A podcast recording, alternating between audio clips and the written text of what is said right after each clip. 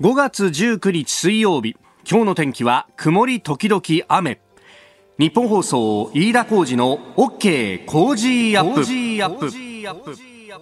朝6時を過ぎました。おはようございます。日本放送アナウンサーの飯田浩司です。おはようございます。日本放送アナウンサーの新業一華です。日本放送飯田浩司の OK 工事アップ、この後8時まで生放送です。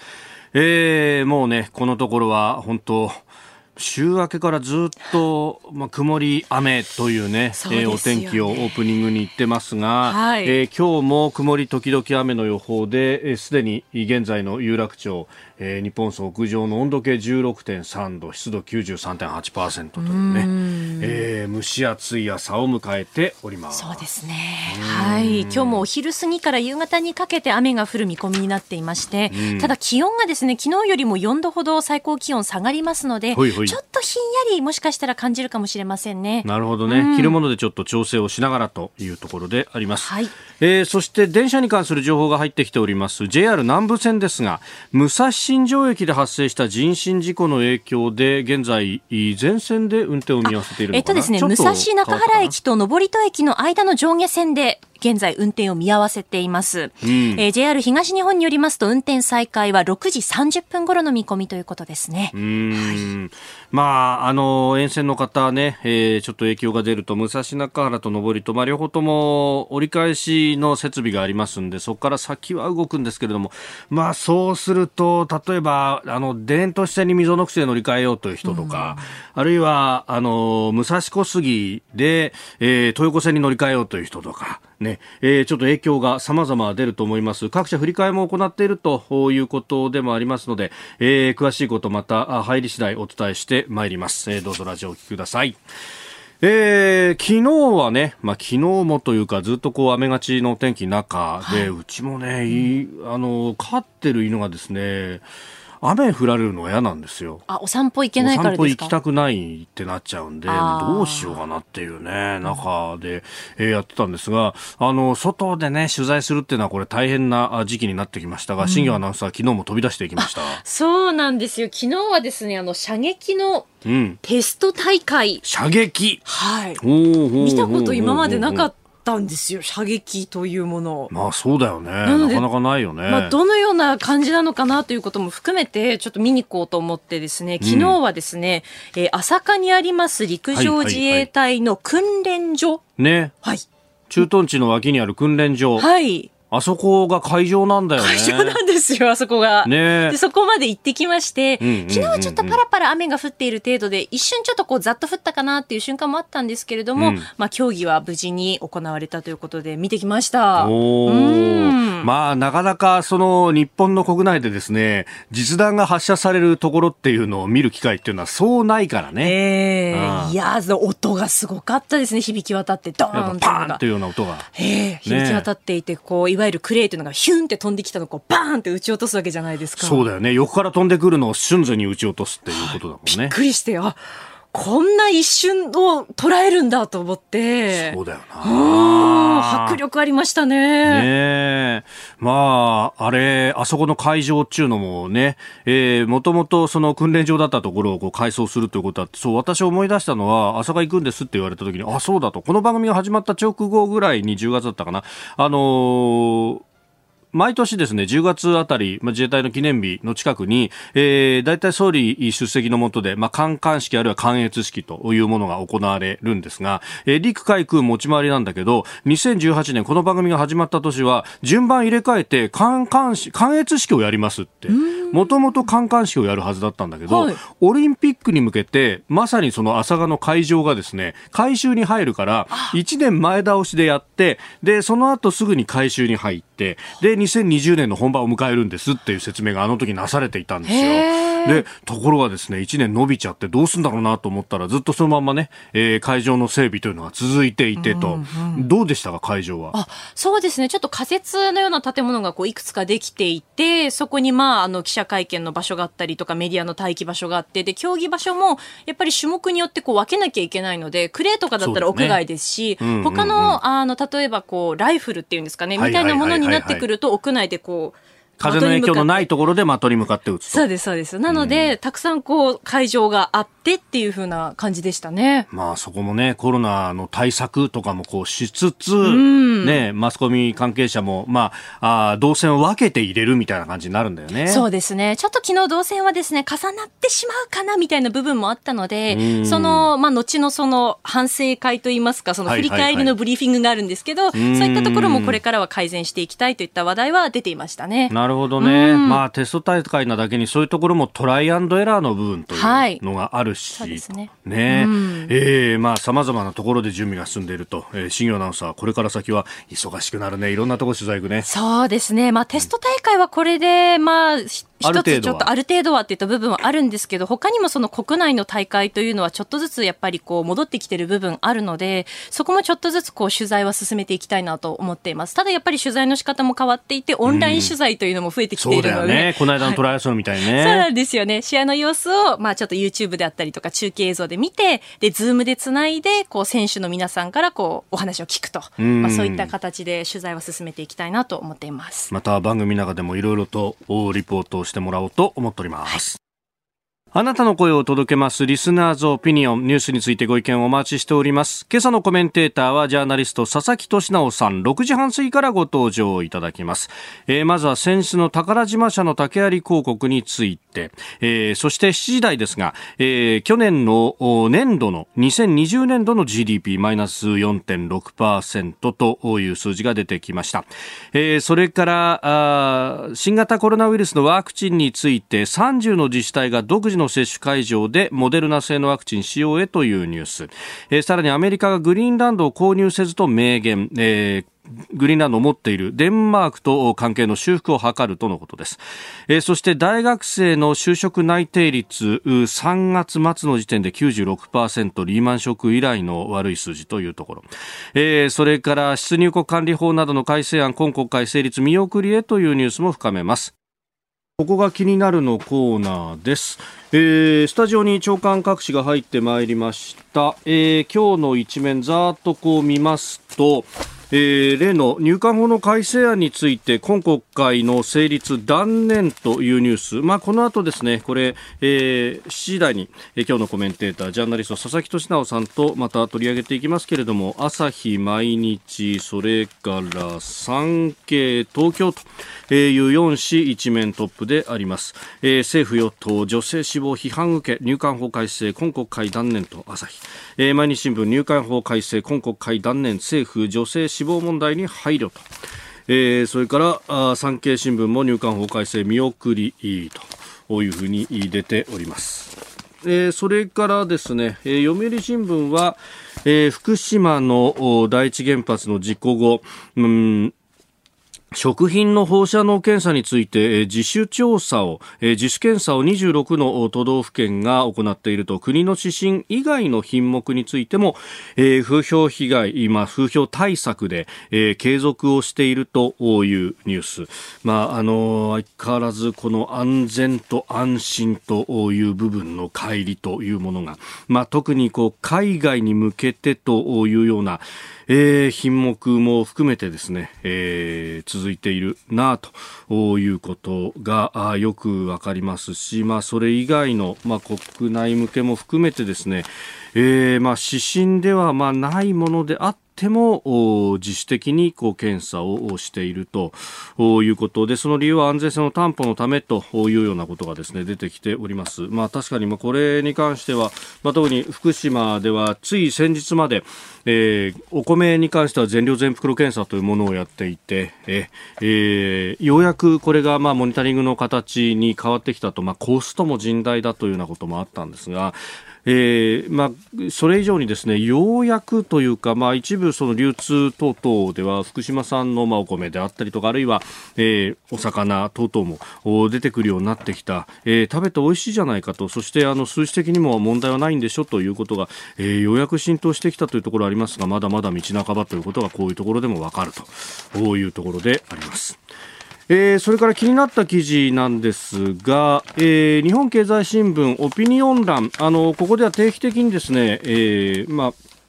今もう傘下になってますけれども、イギリスのフィナンシャルタイムズの、コラムの日本語訳が出てきております。で、今日はですね、5月14日の FT に載ったアメリカ版のエディタートラージ、ジリアン・テッドさんの、コラム、かなり長文のコラムが略されております。仮想通貨にも脱炭素の波というですね、記事なんですが、これ、仮想通貨というものはなんかそのマイニングといってね、複雑なその計算をやってくれた人に対してビットコインだとかそういう仮想通貨を上げますよと、それによって全体のシステムを担保しているみたいなことが言われていて、でそのね、複雑な計算をして、その報酬として仮想効果をもらうという行為を、鉱山に例えてマイニングというふうに言うんですが、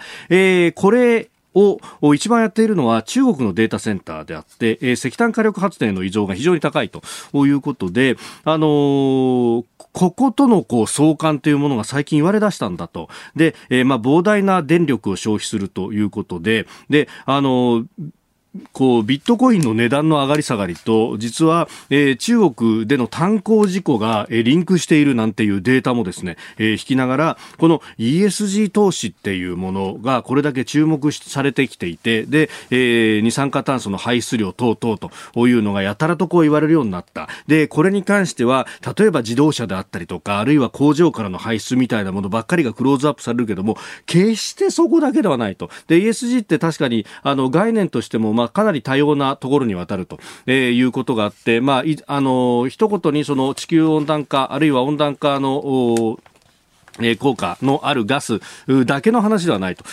人権であったりとかあるいは多様性というところまで、いろいろとこう見ないといけないというところもあって、例えばその ESG 同士あるいは SDGs と呼ばれるような概念同士がぶつかるなんていうところもこういろいろ出てきていると。で記憶に新しいのはですね、中国製の太陽光パネルについてその、コアとなる部品が実は新疆ウイグル自治区から出てきていて、一部その人権侵害をしたような、ところから、出てきているんじゃないかという指摘があって、で、それを使っている中国製の太陽光パネルを使って、CO2 削減だというのは実は、SDGs の概念からすると CO2 は確かに排出削減ができるかもしれないけれども他方人権侵害が起こってるじゃないかというようなことが今批判され出していると。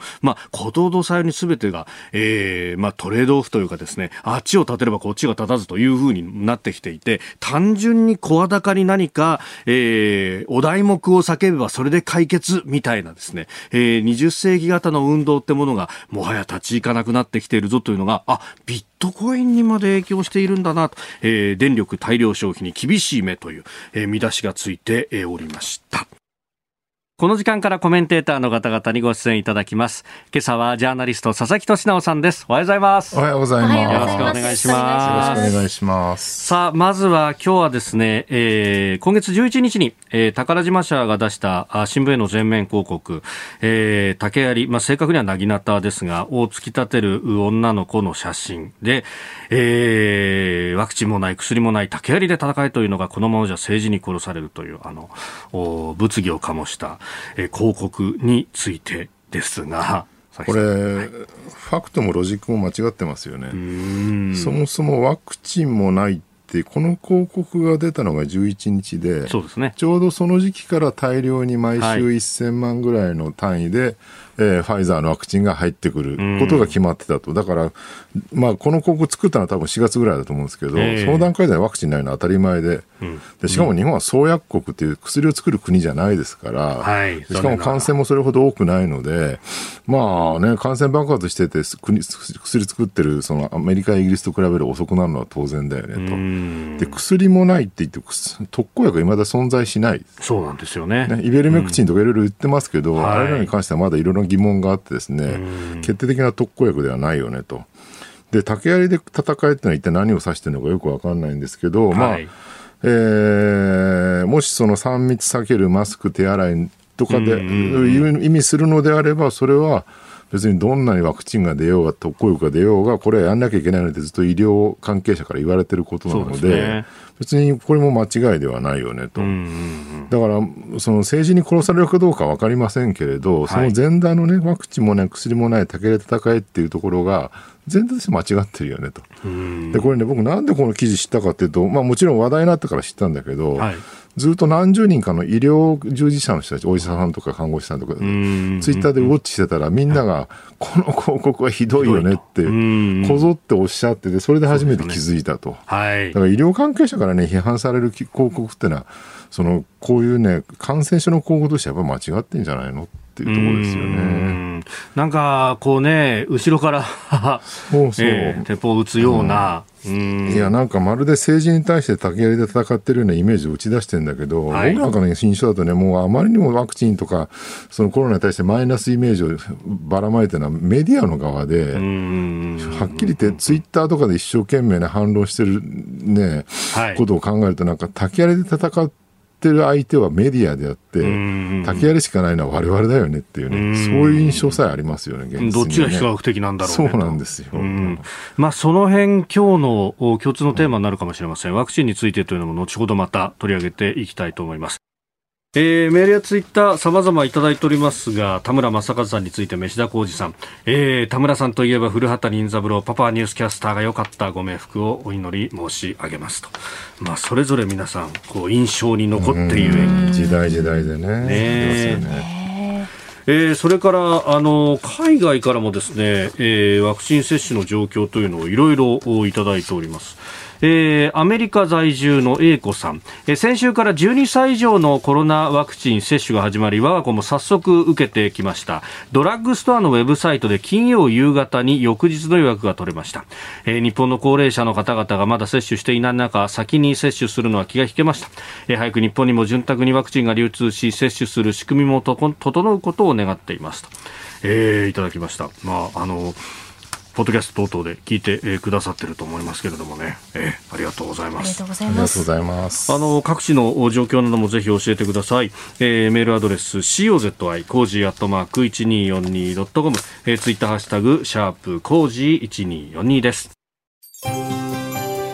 ここでポッドキャスト YouTube でお聞きのあなたにお知らせです。ラジオ局日本放送飯田浩司の OK コージーアップでは、お聞きのあなたからのニュースや番組についてのご意見をお待ちしています。コロナ禍で感じていること、困っていること、それぞれのお立場、お仕事でご家族のことも、ぜひメール、ツイッターでお寄せください。あなたと一緒に作る朝のニュース番組飯田浩司の OK コージーアップ、日本放送の放送エリア外でお聞きのあなた、そして海外でお聞きのあなたからの参加もお待ちしています。7時台もコメンテーターの方々とニュースを掘り下げます。では7時台最初のニュースはこちらです。昨年度の GDP マイナス 4.6%、 リーマンショック超える最大の下落。内閣府が昨日発表した昨年度2020年度の GDP 国内総生産は、新型コロナウイルスの影響で実質の伸び率がマイナス 4.6% となり、比較可能な1995年度以降で最大の下落となりました。また今年1月から3月までの GDP は、前の3ヶ月と比べた実質の伸び率が年率に換算してマイナス 5.1% と、3期ぶりのマイナスとなりました。4月5月緊急事態宣言で意図的に経済を止めたので、ある程度やむを得ないという西村担当大臣のコメントが出ております。これあれですよね、まあ、日経新聞はね、米中加速、日を遅れと、はい、アメリカと中国は、ね、回復してるけど日本とヨーロッパは遅れてるって、これも明らかに、まあ、コロナ対策の功績を移しておりって書いてるんだけど、はい、ワクチンが進んでるかどうか、中国はねちょっと分かんないですけどね、ワクチンもね中国産どれぐらい効果あるか結構微妙なところなんで、ただあそこはもう完全なね、はい、監視国家なので、管理対策できっちり、コロナを抑え込んでるところがまあ上昇だよねと。でアメリカはねもうファイザーのワクチン大量に製造しまくってて、今やなんかほらワクチンツーリズムとかでアメリカに旅行に行けば、ね、はい、街中でそこら辺で打てるので、みんなね中南米から旅行行ってるってぐらいですから。でヨーロッパが、まあ、かなり遅れてたんだけど、まあ、イギリスは、ね、創薬国ですし、まあ、各国、ね、都市封鎖するぐらいのひどい状況だったので、ワクチンどんどん配り始めてて、でこの春ぐらいからようやくガッとこう回復し始めたと、はい、で日本だけが遅れてるのはなぜかって、これ別にワクチン対策、コロナ対策うまくいってないからじゃなくて、うんうんうん、まだワクチンが進んでないからですよねっていう、はい、ただそれだけですね。でワクチンに関していまだにね、なんか日本はなんでダメなんだとかワクチン廃線だとか言ってるんだけど、はい、連休明けちょうどこう今から1週間10日ぐらい前ですか、そこから大量に入り始めて、今、1週に1000万はい、ぐらい入ってきてるのかな、入るという話ですね。で契約数で言ってもファイザーとかモデルナともすでに契約してて1億4000万人分ぐらいだからもう全人口にちゃんと行き渡るだけの契約はきちんと確保できてると。あとはだからその大量にもう入ってきてるワクチンをいかに迅速に打てるかどうかっていう、そこだけなんですね。今ね月にね1日に100万本打てば9月10月ぐらいにはほぼ完了して、はい、そうすると今第3波で緊急事態宣言出てますけども、うん、第4波の緊急事態はなしで済むだろうと言われてるんですね。東大はそういう試算をしてる、はい、でただこれね1日100万本足らないとそこまでいかないと、うんうんうん、ただ現状まだね1日に40何万本ぐらいなんでもうちょっと加速させないといけないよねと。でそれを100万本までレベル上げて夏までにガンガン打つようになったら多分希望が見えてくるんじゃないかなっていうのが今の日本の状況だよねと、うん、ただねもう一個の問題はね、はい、なんかそうは言いながらやっぱり消費ってマインドなんですよね。日本って内需大国なんで今や貿易よりも、はいうん、その内需をいかに向上させるかってやっぱ消費マインドを活性化させるか。ところがね日本ってなんかどうしてもね、うんうん、ネガティブなことが好きっていうかね、これはこの30年ぐらいのデフレで染みついてしまったものなんですかね。そうなんですよね。なんかねいやもう日本は終わりだダメだもう景気は回復しないって言ってれば、なんとなく世の中批判した気にね、世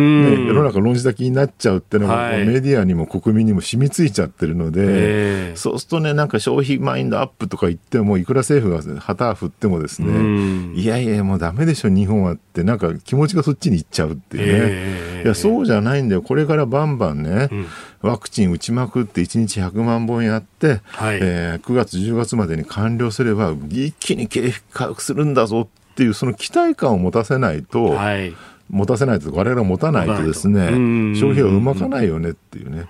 アメリカなんてだってワクチンが全員に行き渡る以前から、はい、もう終わったらね、コロナが収束したらすごい消費が増えるよって言い始めた結果もうそれで気持ちがわーっと上がってもうガンガン消費してっていうね、お金使おうぞっていうふうにマインド変わったわけですよ。むしろインフレ懸念が出てきた。ああいうところがアメリカのやっぱ強さではあるんですよね、確かに前の駐米大使だった杉山真介さんが昨日日本記者クラブで会見を行っていて見ていたら、いやアメリカはだって1日に3組レストランに人を入れる入れないでうわー前進したぜって言ってるのに日本何なんですかっていうふうにおっしゃってましたね。だからね、はっきり言ってこれ高橋洋一さんとかも指摘されてるんだけど、はい、財政出動の額でいうと日本はアメリカについて2番目ぐらいで、ものすごい、ね、GDP で財政出動してるよと。でしかもコロナの感染者数死者数も、ねまあ、ヨーロッパアメリカの上ではダントツで少ないと、はい、抑え込んでる。だからそんなにねマイナスになる要因は大きくないはずなのになんでここまでマイナスになるのかってことですよね。でこれってねまさになんか10年前のリーマンショックの頃に、はい、日本は大丈夫だったなのになぜか景気後退だけが日本が延々と続いたっていうね、はい、なんかと同じ構図になってる感じはしますよね。おはようニュースネットワークではこの時間取り上げるニュースこちらです。30の自治体が独自の接種会場でモデルナ製ワクチン使用へ。河野太郎行政改革担当大臣は新型コロナウイルスワクチンの高齢者向け接種について30の自治体が独自の接種会場を設けアメリカのモデルナ製のワクチンの接種を進める予定であることを明らかにしました。具体的な自治体の名前や規模などについては言及を避けたということですが、まあ、個別接種とこの自治体の独自接種会場。そうですね。今まではとりあえずクリニックとかね、はい、病院とかでそれぞれ、まあ、かかりつけのところでワクチン打つか、もしくは自治体がそれぞれ小さな会場を作ってそれで打つかって、はいまあ、基本そういうやり方だったんだけど、なんかね数ヶ月前から欧米なんかでその大規模接種会場を設けた方がうまくいくって話が流れてきたってあるんですね、はい、医学誌がね2ヶ月前でそういう論文を掲載していてですね、はい、例えば小規模な接種をやってるとデータを全部統合するのが大変だったりそれぞれのね、はい、大規模な場所でやった方がデータが統合しやすいとかあとまあ、スタッフとかも慣れが必要じゃないですか。小さなところでやってるとなかなかね回数が少ないので慣れないんだけど、大規模なところでもう何百人何千人打ちまくってるとスタッフの側も慣れるのが早いよねとか、あと副反応アナフィラキシーショックとかね、起きちゃった時にすぐ対応できるのはやっぱ大規模接種会場の方が即応しやすいとかっていうので大規模接種会場がいいんだって話が流れてきたので、慌てて日本政府もこの数ヶ月内に急に大規模接種会場やるんだっていうことになったと。でこれがね、まあ、だから拙速を招いたっていうふうに批判されてるわけですよね。それこそ、昨日から随分話題になってますけど、朝日新聞系のあやらとかですね、毎日新聞が自衛隊がやってるねその大手町とかの大規模接種会場の、整理券の予約システムですね、これがもう穴だらけだと、要するに、接種券の番号と個人情報が結びつかないで適当な番号入れても通っちゃうみたいなことを言ってるんだけど、自治体の番号とかね、これね、しょうがない部分あるんですよ。なぜかっていうと、自治体が接種券番号と個人情報の紐づいたデータを持ってるんですけど、これ全国ね市町村でいうと1400あるんですよね。このデータをすべて集約して自衛隊、防衛省に持っていくかっていう、まず集約するのが大変って話と、あとその個人情報をじゃあ自衛隊に渡していいんですかっていうね、やったら多分批判する人はいっぱい出てくるでしょうっていう。だからそこをやらないで、とにかく接種券番号と、生年月日とかね、そのだけ市町村のコードとか入れれば通るようにするシステム作ったら、まあああいう風になっちゃったと。もちろんね、だから例えばなんだっけね、昨日話題になってたけど、今日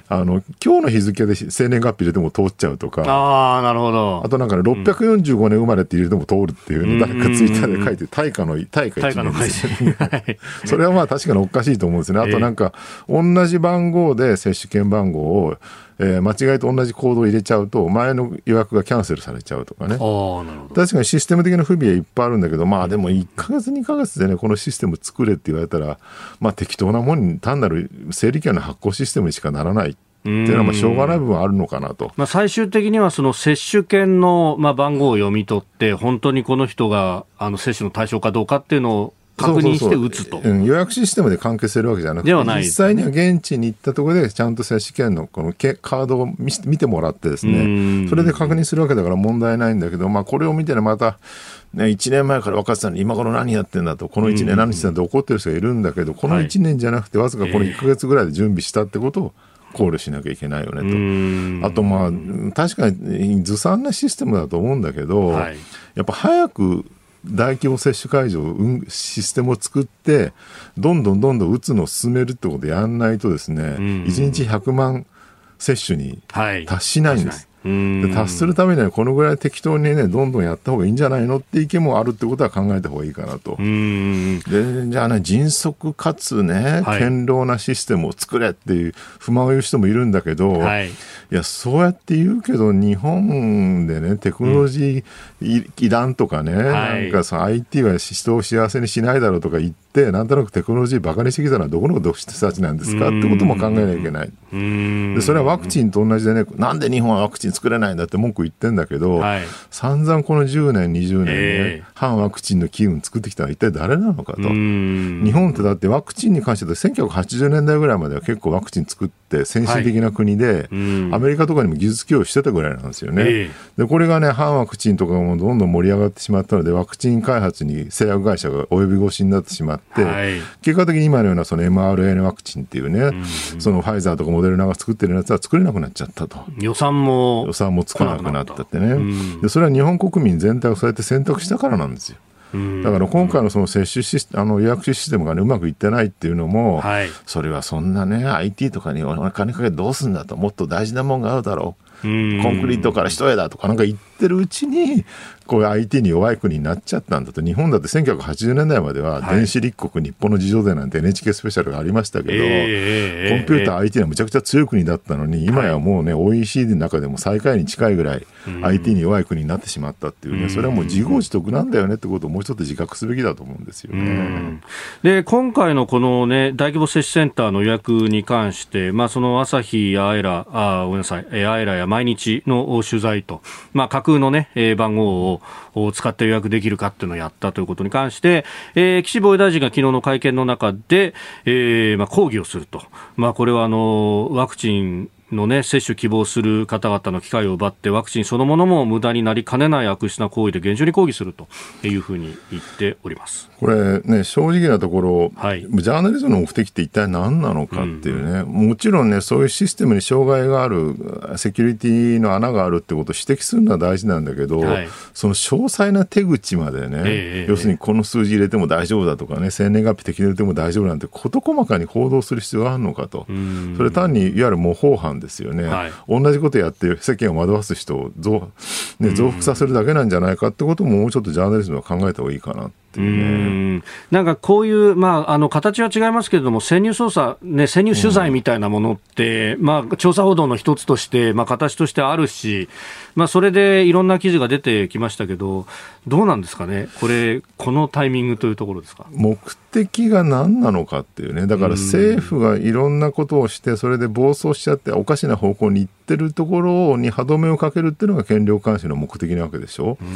でも今回に関して言うといかにワクチンをね、素早く接種するかってことに対して、まあ、一丸となってるわけですよ国もね国民もね、でそこにこうわざわざ差を差すってことが果たしてジャーナリズムの、ね、目的にかなってるのかどうかってことをもうちょっと自問自答する必要はあるかなっていうで権力監視ってことをすぐ言いたがるんだけど、はい、権力監視は世の中を良くするために政府の暴走を抑えるのが権力監視であるとで別に何でも権力監視をすればいいっていうね目的になっちゃったらおかしいと思うんですよね。権力監視は目的じゃない。そうなんだからじゃあ今回のそのねこうやってやったらねその自衛隊の接種予約システムおかしくなるんだってことを報道するそれが権力監視だというんだらそれは何の目的でそれをやってるのかってことを考えなきゃいけないとでその目的が明確じゃない結局それは権力監視が目的になっちゃってるってことなんですよね。まあね、その先で例えばシステムを良くするとかが目的だとすると、もっと別の書き方もやアプローチもあっただろうということですね。まあ、そもそもそのセキュリティの穴みたいなの見つけたら、はいIPA みたいないわゆる公的機関があるわけですよね。セキュリティのホールをみんなでこう共有するっていうねはい、でそういうところにまず報告してからだろうっていう指摘もやっぱ IT の関係者から出ていたりとか、そもそもこれ真似する人が出てきたらそれはまずいわけなのでこういう行為をしたら、ね、いけませんと、はい、もしくは業務妨害になりますよっていう、ね、犯罪になりかねませんよってことをちゃんと記事の中に書くとかすればいいんだけどなんかねこのあやらとねその毎日の記事の問題ってねなんかはしゃいでるように見えるんですよね、はい、こんなの見つけたぞこれはひどいシステムだっていうねでその先の落としどころをねきちんと捉えないで書いてるってところに多分問題があるんじゃないかなって、ね、同じことやったら犯罪になるんですよ我々は報道のためにやってるんですよっていうのを記事に書いていたらまた別そうなんですよね。これでちゃんと自衛隊はシステムちゃんと回収してくださいねってことをきちんと言えばいいんだけどほら見たことがやっぱりダメだみたいなね話になっちゃってるんですよね、記事の書きぶりというかがねまあだから目的の部分っていうのは書かなくてもやっぱりこうにじみ出るみたいなものが出てくる。そうなんですよ。だから常にねなんかこれもうメディアの問題ずっと言われてるんだけどなんかそのはしゃぎっぷりがね多分国民の間にも見えちゃってるっていうねだから目的が社会を良くするためじゃなくてなんかもうどっちかで社会を惑わせるためみたいな風に多くの人が感じるようになってしまってるのが今のメディアの凋落の原因であるってことをもうちょっと考えた方がいいんじゃないかなと思うんですよね。かつてであればそういうのこんなことがあったんだだったけど今はいやもっと詳しい人がインターネット上にいっぱいいるとそうだから IT とかねセキュリティに関してはその専門家が大量に日本にいるわけでその人たちがツイッターとかで指摘してるわけだからその声にちゃんと耳を傾けるべきだと思います。続いて教えてニュースキーワードです。大学生の就職内定率 96%。 厚生労働省と文部科学省が昨日まとめた2021年3月卒業の大学生の就職率は 96.0% となり前の年の同じ時期と比べて 2.0 ポイント低下しました。1997年に調査を開始して以来、リーマンショック後の2010年卒に次ぐ過去2番目の下落幅を記録しました。新型コロナ、この影響が、観光航空業界の直撃しているということなどが原因と。これね、内定率はね毎年コロコロ変わるので、はい、だもうちょっとね長い目で見るとそうは言っても非正規雇用率がすでに4割を突破し、なおかつ内定して就職したからといって一生その会社に入れるかどうかっていうともはやそういう安定感は何もないっていうね、転職がフリーになってるって言い方をすればいいはいいんだけど一方で、まあ、自分の勤めてる会社がいつ潰れるか分かんないとかいつリストラされるか分かんないっていう不安に常に突き落とされてるって状況ってのは、これはまあ新卒の、ね、大学生に限らずもう20代30代の大人もみんな含めてね、はい、全員そうなんですよね。でそういう社会の中でどう生きていくのかっていうのが結構今重要な僕は課題になってきてるかなっていう、でここでね必ずみんなね、いや頑張ってこのジャングルを生き抜くんだっていうなんかこう堀江貴文さんね、堀江門みたいな目指せって話になるんだけど、はい、スキルをつけてとかね。そうなんですよ、はい、ただねもう堀江門も仲いいしよく知ってるんで分かるんだけど、彼はやっぱ天才的な人で、そのビジネス的な才覚とかね、その能力とか、はい、でも堀江になれるのはね僕1万人1人もいないだろうと思うんですよね。まあ、だからあんな人がめったに出てこないわけであって、まあそうですよね、で普通の凡人がね、はい堀江も目指してもうまくいくわけないですよ。で逆に言うとね僕ねインターネット見てていつも思うんだけど、はい、なんかね真面目で普通のこう地味な人って世の中にいっぱいいるじゃないですか、もうそれこそ会社の中でも目立たないんだけど、かといって仕事ができないわけじゃなくて黙々とこう自分の目の前の課題は解決していくみたいなね、はい、そういうそのなんか底辺ってちょっと言い方まずいな、そのの強さって日本の特徴だっていうふうに昔から言われていて、でもなんかリーダーシップを取る人はあんまり優秀な人がいない。でもその軍隊でいうとね将軍はダメなんだけど、はい、一兵卒が強いのが日本の特徴であると、確かにそこが現場力っていうものにもつながってくるわけですね。でだからねでも一兵卒強いんだけどリーダーシップ取る将軍がダメだから戦争に負けちゃうっていうね、これも代表する時に散々言われたわけですよね、はい、アメリカなんかはこれ前伊藤関康さんって自衛隊の特殊部隊の創設者が言ってたけど、はいその一兵卒はみんなレベルが低いと、特殊部隊同士で訓練してもアメリカ軍なんか日本の、ね、自衛隊の特殊部隊に比べて全然ダメだと。ただあそこはシステム作るのがうまくて、はい、だから戦争に強いんだっていうね。本当ゼロ戦のパイロットはものすごく優秀だったんだけど、物量作戦で向こうは来たんだと、グラマン飛ばしてきて落としてもまた来るんだと、そうなんですよね、でそこを、ね、考えると日本ってやっぱその一兵卒である我々一般労働者がむちゃくちゃ強いってことを考えると、はい、その人たちがねなんかちゃんと普通に暮らしていけるようなシステム作らないでなんかね全員がそのね将軍みたいなリーダーシップを取れる方向に目指すっていうのはねやっぱり日本の国民性に僕合ってないと思うんですよね。だからね平凡な人が生きていけるようなロールモデルを作るのが重要なんじゃないかと、でも先週ぐらいにちょっと記事に書いたんだけど凡人のロールモデルがなくなったよね、はい、ノートに書かれてますね。そうなんですよ。だからかつてはね例えばほらそれこそクレヨンしんちゃんの野原ひろしとかね、はい、あとサザエさんのマスオさんみたいな、まあ、普通の平凡な会社員なんだけどそこそこ一戸建ての家買って、はいまあね、桜新町に帰るかどうかは別ですよあんな広い家が ね、まあでも埼玉のカサブカフェぐらいに帰れば昔はまあそれで普通の会社にも帰ったわけですよ。で家帰ったら晩酌でビールの1本でも飲めると、で専業主婦の奥さんがいてね子供が2人いるっていうような家庭が当たり前だったり、これはまあ日本の凡人のロールモデルだったんだけど今それが凡人には真似できないね高嶺の花になっちゃってると、はい、だから今の20代30代がその野原ひろしとかね、サザエさんのマスオさんとか見るとエリートに見えちゃうっていうね。まず結婚できるだけでエリートじゃない。そうなんですよね。こう家があって車があって子供がいいのかって話ですね。すごいですよねって話になるわけで、そこをねでももう一回我々の社会を取り戻せるかどうかっていうところだと思うんですよね。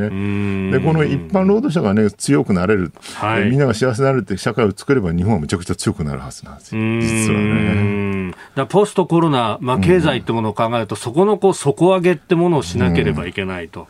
ジャングルで生き抜く人だけが生きてくる社会じゃ日本は多分持たないと思います。今日のキーワード大学生の就職内定率 96% というニュース。そうですよね。この先だから氷河期もう一回産んじゃいけないわけですよね。そうなんですよね。一般労働者が幸せな社会を作りましょう。取り上げました。続いてここだけニューススクープアップです。この時間最後のニュースをスクープアップ出入国管理法などの改正案今国会成立見送りへ。外国人の収容のあり方などを見直す出入国管理法などの改正案をめぐって自民党と立憲民主党の幹事長が会談し、野党側が収容施設でスリランカ人の女性が死亡した真相の解明が欠かせず採決に応じられないとしていたことなどを踏まえ、自民党は今の国会での成立を見送る方針を伝えました。昨日の午後、自民党二階幹事長と立憲民主党の福山幹事長が会談をして見送りの方針を伝えたと。これなんでこの改正したのかって背景上はちょっと説明は必要で、そうですね、はい、難民申請をしていると、うんうんうんうん、その間は送還は、はい、強制送還はしないっていう、まあ、ルールがあるんですよね、でこれをがあるので、だからその日本に例えば不法入国だとか不法滞在している人が難民申請すると、はい、うん、で何回でも難民申請できるので、申請してる間は送還されないからっていうのを、まあ、うんうんうん、悪手にとってはい、送還されないようにしている人たちがいるってことで、それじゃまずいだろうと、はい、だから、2回まではその難民申請してても送還されないんだけど、3回目以降は難民申請してても強制送還しますよっていうルールに変更しようとしてるっていうのが、うん、この自民党案の中身なんですよね、はい、でこれはね、まあそのルールを破ってる人がいるってことを防ぐって意味では間違いではもちろんないんだけど、うんうん、ただね、これ難しいところなんですけどね、かといってじゃあ、はい、本当にそれが正しいのかっていうと、そもそも日本は難民の認定しなさすぎっていう問題はやっぱり一方であるわけですよね、はい、だいたいね1年間に1万人ぐらい難民申請してるんですけど、認めてるのがね数十人ぐらい、もちろん中にはね別に難民でも何でもなくて、はい、単純に強制送還されないために難民申請してる人もいると思うので、一概にその割合が低いとか高いとかって言いにくいんだけど、ただ、はい、諸外国と比べるとあまりにも難民認定しなさすぎって問題あるわけですよね。でこれねなかなか難しくて、はい、でじゃあね移民を認めるのかどうかって議論にだんだんなってくるわけです、難民に限らずね、はい、で日本はやっぱりねその異質な人をなかなか認めにくい社会なので、うんうんうん、移民が大量に入ってくるとね問題起きやすいだろうと、特にそのヨーロッパなんかでね、ほら移民難民が大量流入した結果、はい、もうイスラムとねいわゆるリベラルなの対立みたいなのがすごい起きて、もう移民排斥運動がガンガン起きまくってですね、大変な状況になってると、あれ見てるとあんまり移民入れない方がいいよねっていう、ことも、間違いなく言えるんだけど、一方で日本はねそうやってって思いながらも、現実には外国人研修生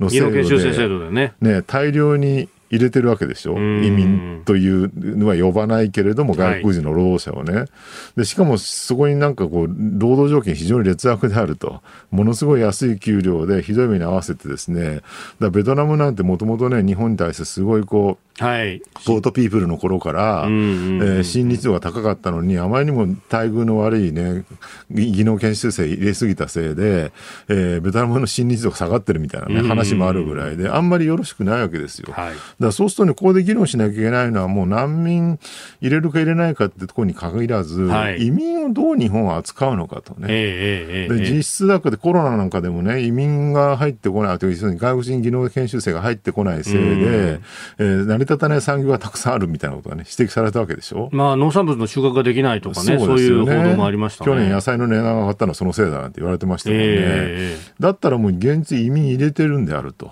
まあ、実質的にということですね、入れないと成り立たない国になってるんであると、はい、それを認めるんであればもうそういうね実習生みたいな制度じゃなくて、はい、ちゃんと移民を認めるっていう方向に持っていった方がいいし、だったらその段階で難民もある程度受け入れるってことをやった方が、海外的には受けがいいはずなんですよ、国際社会において。だから、はい、なんだろう、もうすでに入れてるのに入れてない手をして難民申請断ってるっていうのは国際社会のイメージ悪すぎるんですよね。だったらもうね移民入れますよと、でそれで日本の産業成り立てますよってことに立て付けにして、はい、それで難民もある程度認めますってやった方が国際社会にとって受けがいいわけで、どっちが国益にかなうのかってことをねもうちょっと考えた方がいいんじゃないかなと思うんですよね、まあ、そこでこう議論を進めていくと、まあ、それこそね、移民の話ちょっと前に議論ありましたけど、例えばシンガポールのようにもう期限付きにして、でここで、生活をするっていうんじゃなくてお金稼ぎのためだけに来てくださいねっていうのを厳格化する方に行くのか、定住まで許す形にするのか、まあ、その辺の制度設計の話が、ね、そうなんですよね。でもね移民を入れた方がいいとは僕は思ってないんですよ、これはねもうヨーロッパの事例見てても結構失敗が多すぎるし、はい、日本の社会にあまり馴染まないのかなと思うんだけど、だから移民を入れた方がいいか入れない方がいいかって議論じゃなくて、すでに入れてるんだからそれをちゃんと認めた方がいいよねっっていう議論にすべきだと思うんですよね。確かにこの技能研修生の仕組みって、研修生という立て付けだから、当然ながら技能が上がったら、自分のとこに帰ってそれを生かしてくださいねっていう形なんですよね。だこれを、ある意味看板の掛け替えみたいなものかもしれませんが、そうなんですよね。だからもうちょっとね、その技能実習生に関しても、